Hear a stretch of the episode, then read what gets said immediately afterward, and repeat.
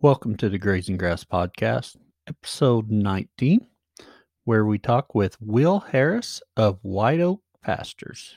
We raise cows, hogs, sheep, goats, rabbits on the red meat side, chickens, turkeys, geese, guineas, ducks on the poultry side, and we have pastured eggs. We also have uh, honeybees and uh, some fruit and vegetables and nut trees.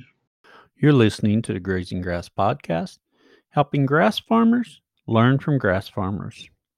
Each weekly episode features a producer utilizing regenerative agricultural practices and or managed plan grazing.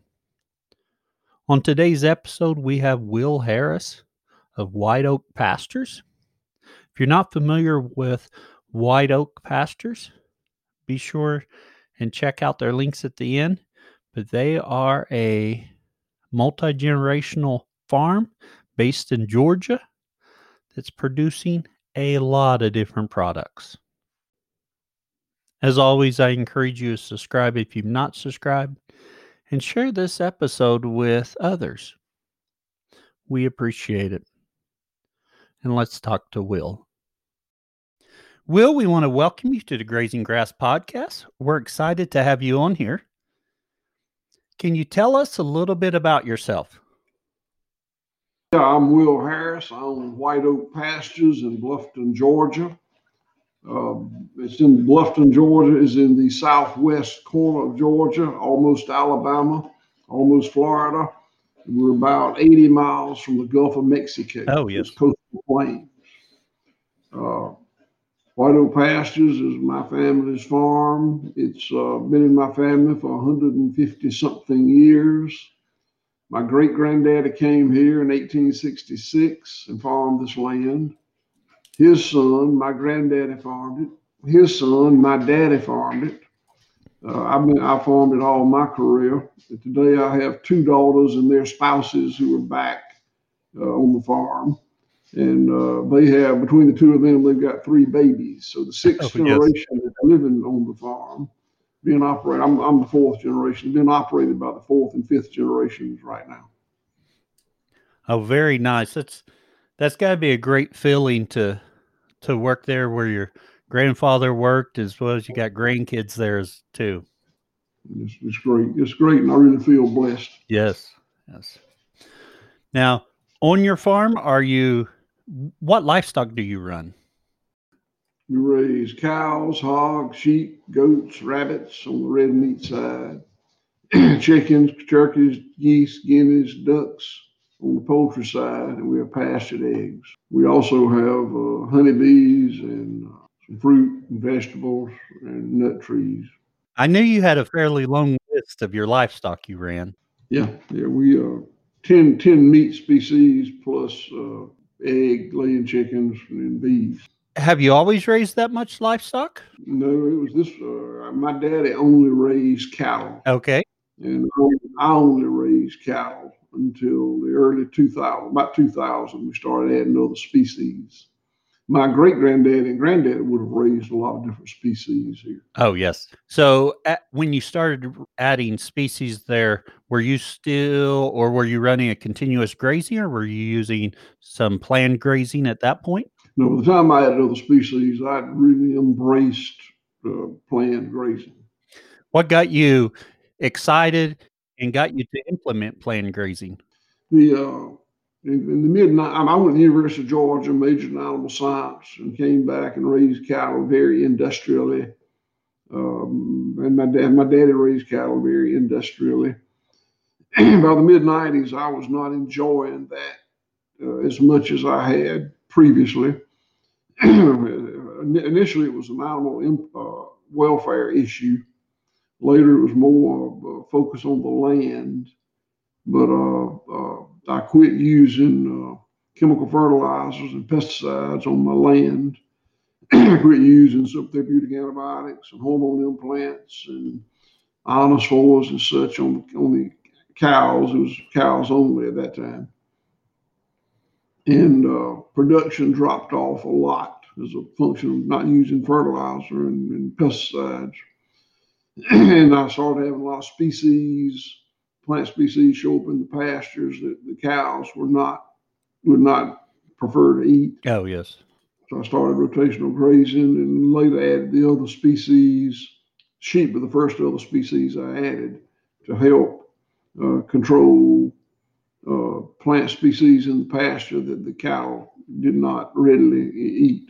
On your planned grazing, did you start moving them? Did you you start moving, rotating them a little bit, or do you jump whole hog in and start moving or uh, doing frequent moves? No, I, I was I started moving them, just started moving them more. Prior to that, I was pretty much on a continuous grazing program. Yes. And, uh, and uh, I started cross fencing and then cross fencing that cross fencing and cross fencing that cross fencing. So we, uh, uh, to we now today the farm is 3,200 acres and it's divided up into a hundred and something, 112 or so, 30-ish acre pastures. And during the growing season, we move cattle every day. Uh, I don't use a lot of uh, temporary polywire and such with the cattle. We do use it with the sheep and goats and hogs, but not so much with the panels. I put in permanent permanent cross fencing uh, to, to the 30 acre paddocks. So you're you put in your permanent fencing and you're rotating your cows through those paddocks once a day or or as necessary. During during the growing season, about once a day, and the growing season for us is quite long. Yes, you're you're in southern Georgia. How bad are your winters? Well, uh, you know, I think 17 degrees is about the coldest I've ever seen it. Oh yes, and we'll get down to seven. We'll have an Arctic blast once or twice a year and get down to six, 17, 18 degrees, but it's usually back up to 50 something the next day.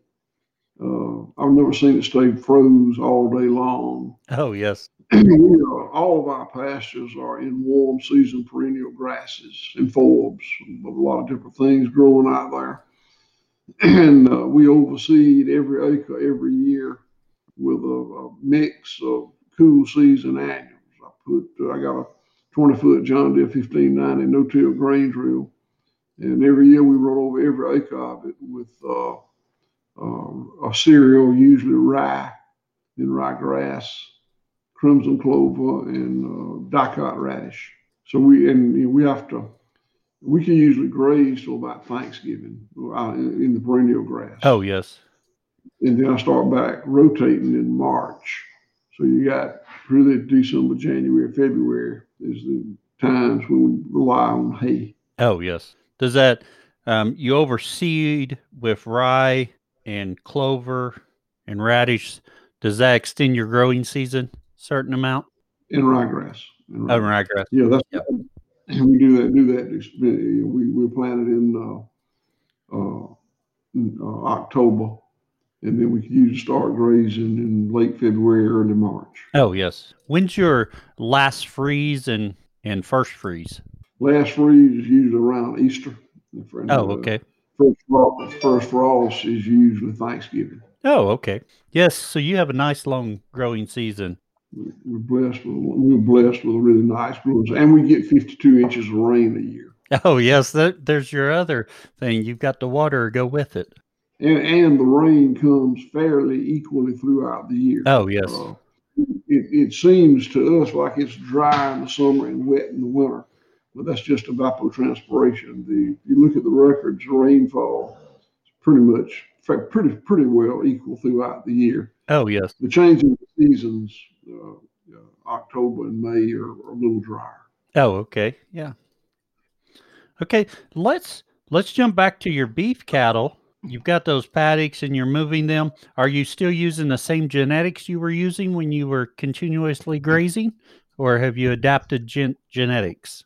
No, that's gone through a big adaptation. You know, like everybody else, I used to run a feedlot here. Uh, if, I, if I had to confine my feedlot here on the farm, and I look for the kind of cattle everybody else looks. You know, big weaning weight.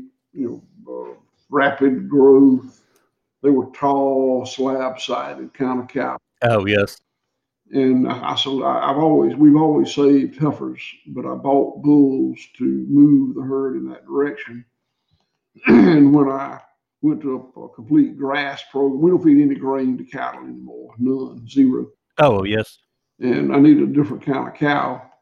And, uh, you know, I couldn't, um, these cattle that on here on the farm go back to the Cracker cattle my great granddaddy brought here in 1866.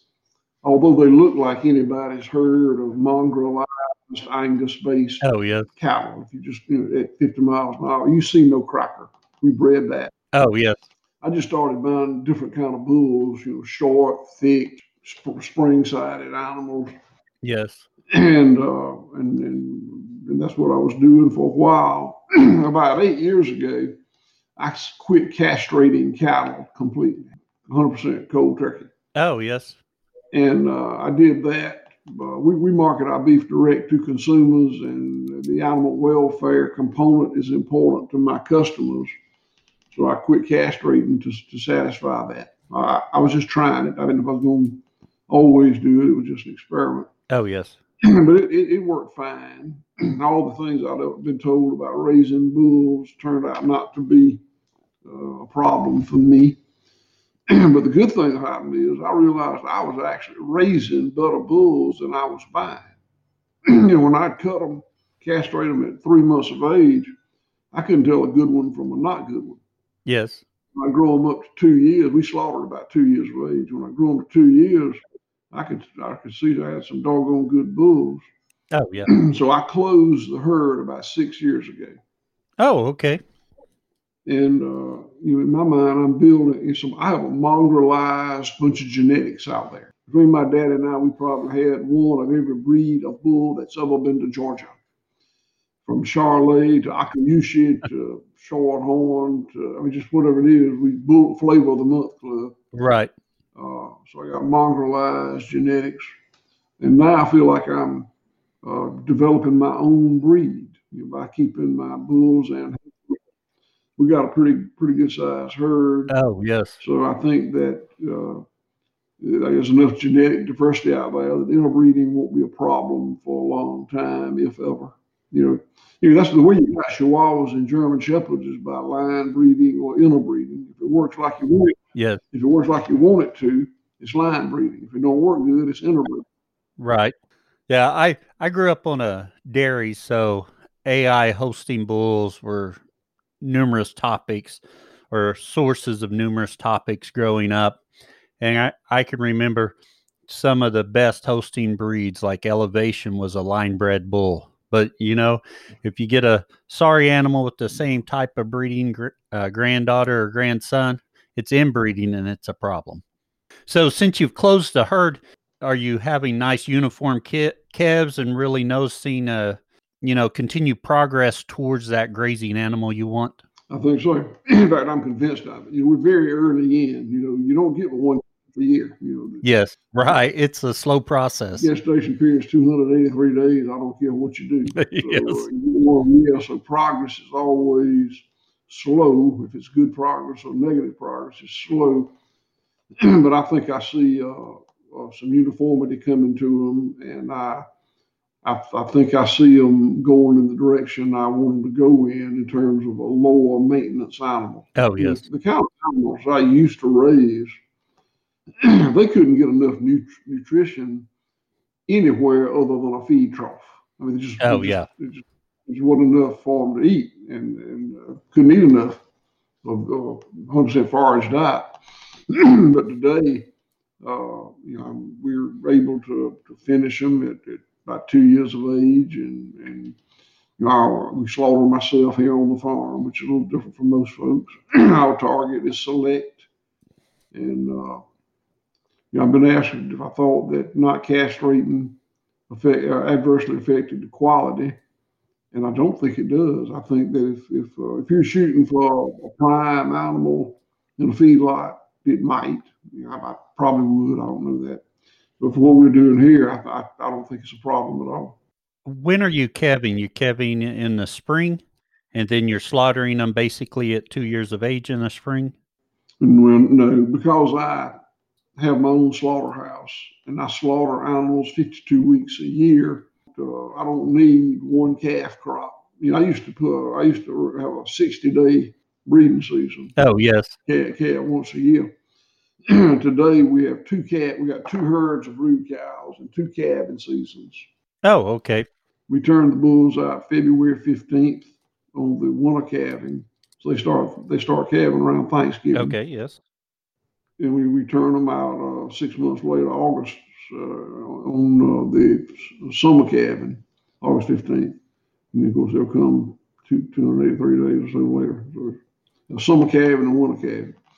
and it's along the breeding season. You know, I put I put a lot of bulls out there. Since I save my own bulls, bull expense is not uh, crippling. Oh, yes.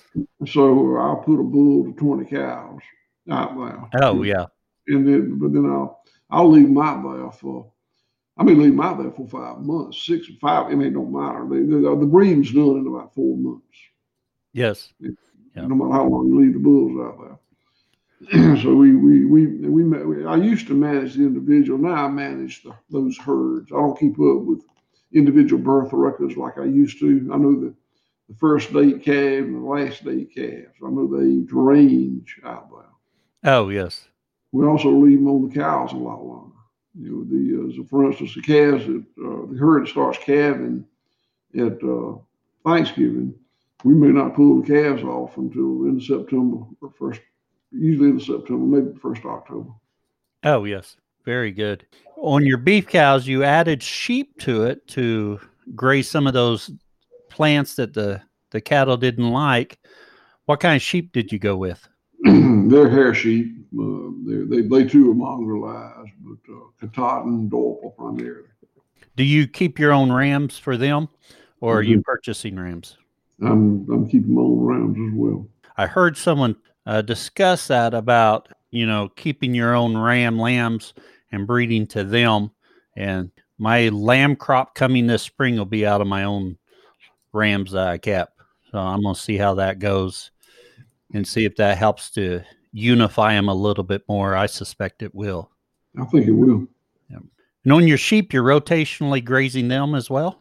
We are. I do use polywire with them, and uh, up until recently, I had them here on the same farm. But uh, about a year ago, we got a grazing contract with a solar array Oh, yes. about six miles from here, and it's 1,425 acres. it took all my sheep to populate.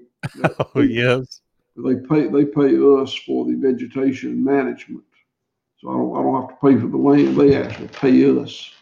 Now we Oh, yes. we have to uh, we have to do some things. We, we have to mow behind ourselves. We, we you know we got to. to uh, it's it's not all sweetness and light, but it's it's a good deal. Right. So, do you plan on expanding your sheep, or did you fill that row at your your ranch with something else? No, uh, we we do we will we will uh, we will replace the sheep. We'll grow the sheep, and there's some other solar arrays they want us to to occupy. So we we'll be growing the sheep program for a while. Oh, yes, yes. And and we, we market our own. I told you we slaughter here on the farm. We got a USDA inspected red meat slaughter plant and a USDA inspected poultry slaughter plant. And so we, we market our own beef and pork and lamb and poultry and goat and whatnot. And, and there's a, there's a quite a demand for domestic lamb. So I, I feel good about that. I'm hearing more and more people direct marketing grass fed lamb. And, you know, we spoke a little bit earlier about the cattle.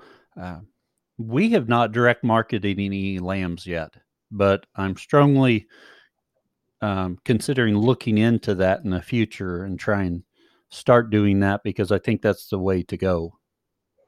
But direct marketing in general, I think, is is gained a lot of uh, headway during this pandemic. Oh, yeah, It yes. was already it was already on the increase, but the pandemic really gave, gave it a kick in the, in the back in the back end.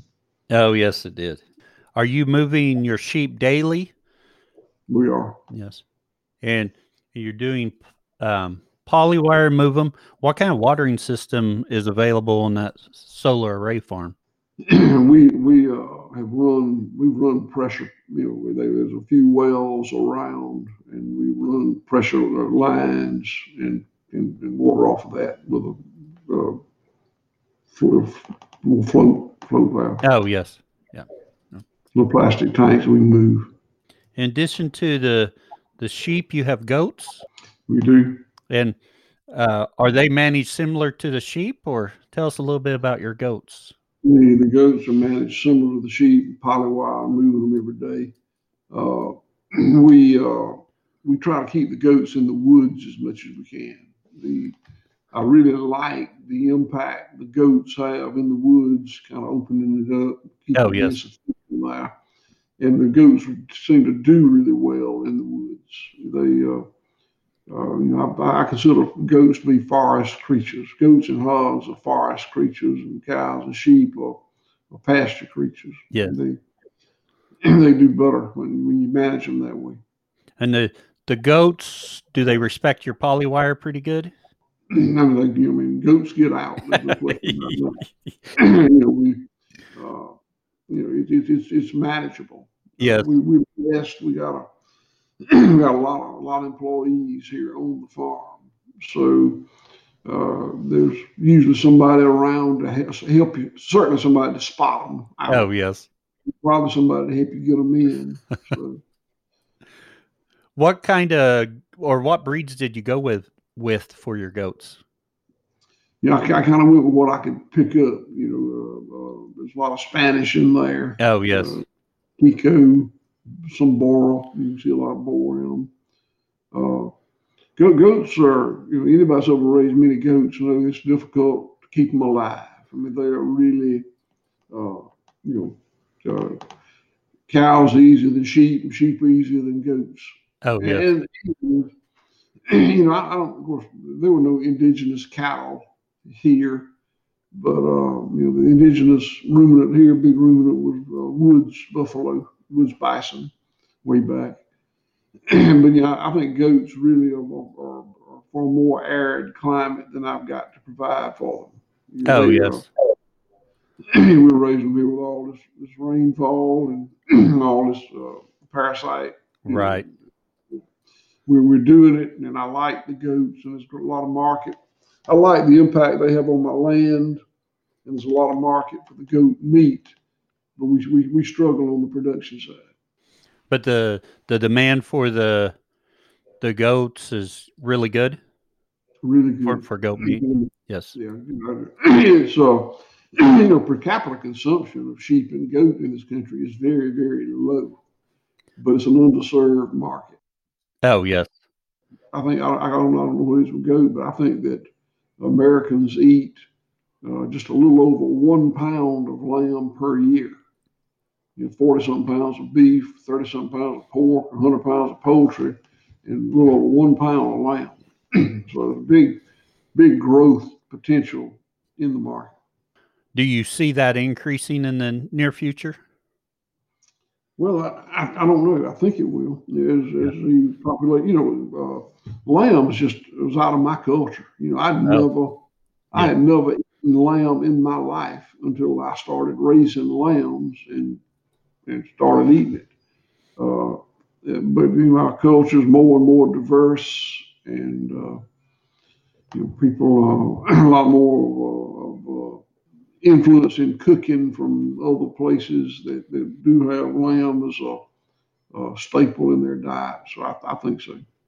I tell you, uh, we raise rabbits, and we can't raise enough rabbits. You know, the per capita consumption of rabbit in this country is almost nothing we can't raise enough rabbits. Uh, oh, rabbits yes. are, like goats, rabbits are difficult to raise. But uh, when we put them, we we sell uh, that the rabbit through the online store, and she can put my daughter runs it. She can put a rabbit in there, and it sells out immediately. Oh yes, is your market for your store fairly localized, or do you have you ship quite a bit? Georgia is not a rich state and my county is the poorest county in this not rich state. Oh, so yes. we don't talk the local market. we ship uh, FedEx and UPS to 48 states, and uh, uh, you know the most of it goes in uh, the three-day ground shipping, but that gets you all the way to Denver, Colorado. So, oh yes, you, know, you uh, and, and I, I think that my sense is that most of our product is shipped to, to urban uh, addresses. They're urban zip codes as opposed yes. to rural zip codes.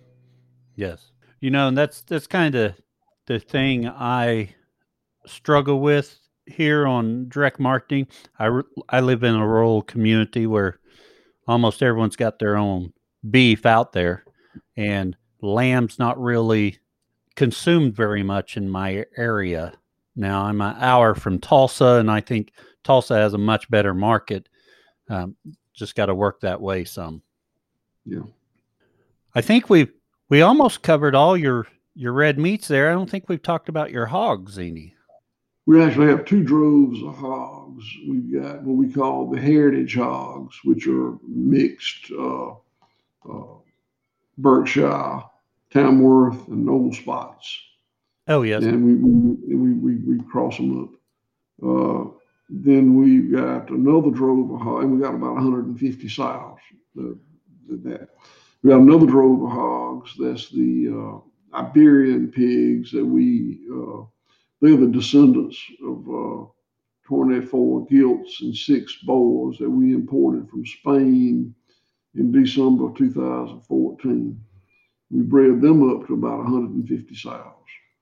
And uh, the, the pigs, we don't cross them up, but they're very different usage. The, the uh, heritage hogs are for fresh pork, good pork chops and ribs and ham. Oh, yeah. The Iberian pigs are for uh, cured meats. You know, like oh, a, okay. Like a prosciutto type. Is the management very different on the, the two types of hogs? Uh, not not remarkably different. We we uh, we have to feed the uh, the uh, Iberian pigs a little different feed, and I and it's got a lot of peanuts and pecans in it. Oh yes. Uh, just that to get the fat the way that uh, the, the the folks that cure the meat want it to be. But we're blessed. We're in an area that grows a lot of peanuts and pecans. Oh yes. Yeah. The temperament of the animals is a little bit different, but I don't think and and, and the Iberian pigs are just not as productive. They don't have as many pigs per litter. It takes 13 months to get them big enough to kill. Oh, yes. But but as far as facilities and, whatnot, you know, they're, I mean, we were raising them in the woods. They were they, they moved frequently with poly wire, just little huts thrown down for them to fire wind. It's not, you know, everything we do is is on the ground and moved a lot. Oh yes. Where do you see um, White Oak Pastures going in the future? You know, I'm really happy with what we're doing. Uh, we, we I like closing circles. We don't we buy our feed, um, our uh, monogastric feed now. I would love to one day mill it, grow, grow, grow it and mill it ourselves. Oh yes. Yeah. I like to have a feed mill to do that. I like to have a hatchery. Uh, to raise my own. I, I, buy one day old poults and chicks oh, yes. and, and goslings and keets. We're doing some things. Uh, we're building a, we, we, we have a store, a restaurant, and lodging, and we're doing some educational things here on the farm. We got an internship program that's really, really good. Oh, yes. We accept uh, six interns four times a year and for three months. So, oh, okay. Uh, we get about 25 applications for the, for the six slots. Uh, we're building an RV park right now. And, uh, you know, I, uh, I'm 66 years old and uh, I still own the farm and, and, and manage the farm, but I've got, we've got 176 employees and uh, there's seven of us who are directors. There's me, two daughters, two in-laws, and two non-family members. Oh yes. And those seven supervise about 26 managers that supervise the other hundred some employees. So, uh, you know, growth is. I'm not really uh, focused on growth. I'm, I'm we're we're bigger than I ever intended to be, and and I wouldn't care if it shrunk. But uh, Oh yes. And we were moving more in the educational component, and you know we need to we need to build profitability. We do a lot of business, but we don't make a lot of money. And I don't know I don't I don't need to make a lot of money, but I want to make enough so that cash flow is not a continuous struggle. And right. Uh, you mentioned your internships there. Uh, someone does an internship with you. Are they getting exposed to all the species, or or do they focus on a subset? The first quarter, uh, it, you, you're exposed to all the species plus the fence crew, the mechanic crew, the carpenter crew.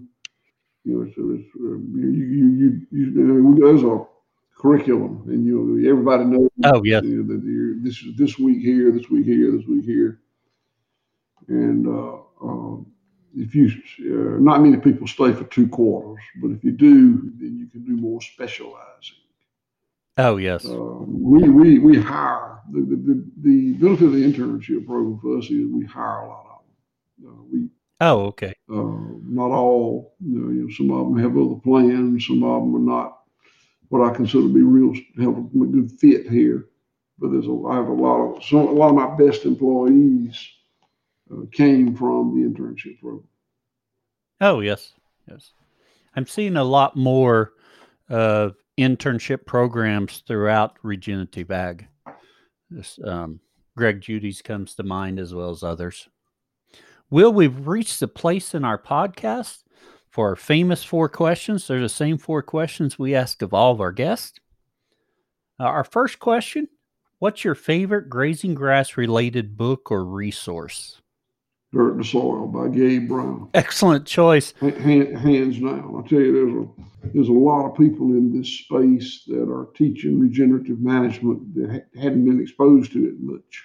But Gabe Brown is the real deal. Yes, he's the real deal. We are we're in contact to get him on the podcast, so hopefully that can happen pretty soon. He's great. He's great. Good luck with that.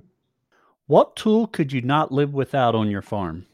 Jeep. Yep, that that's a, a good one to get around. Now, I I was telling my wife the other day the only people you're seeing out in the snow right now in Oklahoma are the the farmers out in their pickups, and then the people that bought jeeps are having fun. No, I, I got a jeep. I'm not having fun. I'm working. yes. Now, um, what would you tell someone just getting started? I would tell them to be very careful to not just learn production. We talk we talk about production here. Yes. But there are three legs on the stool. There's production and the pasture, and that's the fun part. Yes. That's what we all like to do. There is I'm I'm gonna just call it processing, which is making the product monetizable. People don't, you know, consumers don't buy cows and hogs and sheep. They buy beef and lamb and pork and you've got to be able to convert it. You don't have to build your own like we did. I hope you don't have to build your own because it's it's life changing. But you've got to have that all set up before you wake up one morning and, need to monetize some animals. That oh yes. And the third one is uh, marketing distribution. You, you got to get it to the people that'll pay you for it. And I've seen a lot of people who was smarter than me and, and had more money than me go broke because one of the legs on the stool got too long or too short. Oh yes. To be be honest, I struggle with two of those legs. I've got to get better at them. Well, I got to get better at all three, but that, that, that's that's very common that you would struggle with one, and you you you've taken the first step towards correcting it by saying I got a problem. Yes, that's the first step. Where can others find out more about you and your farm? Uh, I think we got a pretty good website. It's whiteoakpastures.com. It's kind of, because it, you know, that's just our online stores. There's a lot of stuff for so you can buy. But for the people that we're talking to, it's, it's three sections. It's uh, the animal welfare section, which is important. It's The regenerative land management section, which is important. And it's the community building, rural revival that's important. So, uh, I, I think there's a lot to learn in there. it's, it's, our website has been a work in progress for over 20 years. And my daughter does it. I don't do it. I'm not bragging on myself. I mean, I think that she has gleaned a lot of really good information to put in there. I, I I'm going to concur. There's lots of information there, and I I didn't look at the store portion of it. It's, uh, I mean, it's general. Uh, you know, the, the purpose of the website is to monetize product. It's that third. Right. It is. Yeah. And that's that's what it's for. But incidentally, I think there's a my mission is not to educate others. Now, I, I want. I'm, I'm I'm happy to do it. Yes. I'm certainly willing to share, but I'm not one of these evangelists that's running up down the road trying to get people to change the way they farm. If you if you want to know, ask me. If you want to see, I'll show you. Right. But uh, uh, I do think that uh, the people that I understand for your podcast would be interested in, I think the website would be beneficial for them. Yes. And we'll post a link to it in our show notes.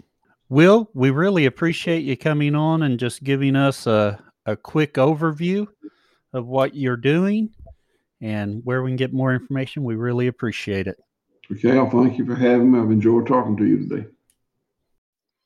I hope you've enjoyed this conversation with Will Harris today.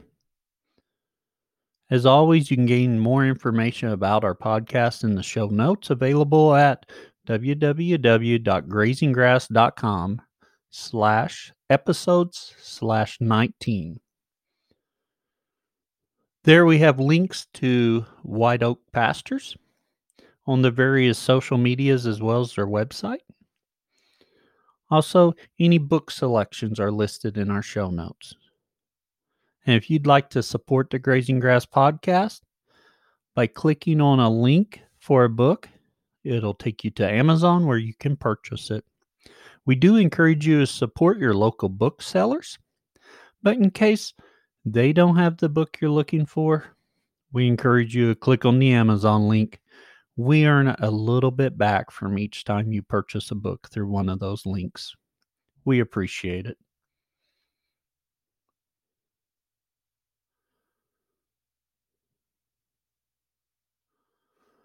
You're listening to the Grazing Grass Podcast, helping grass farmers learn from grass farmers.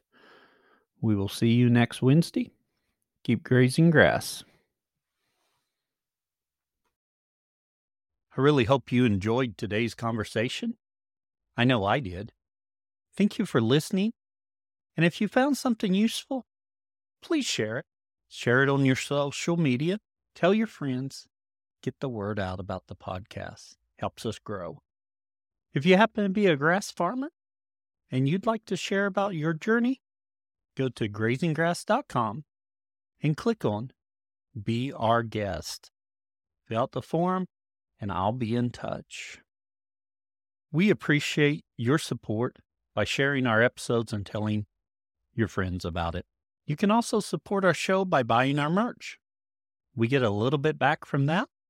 Another way to support the show is by becoming a Grazing Grass Insider. Grazing Grass Insiders enjoy bonus content, monthly Zooms, and discounts. You can visit the website, grazinggrass.com, click on support, and they'll have the links there.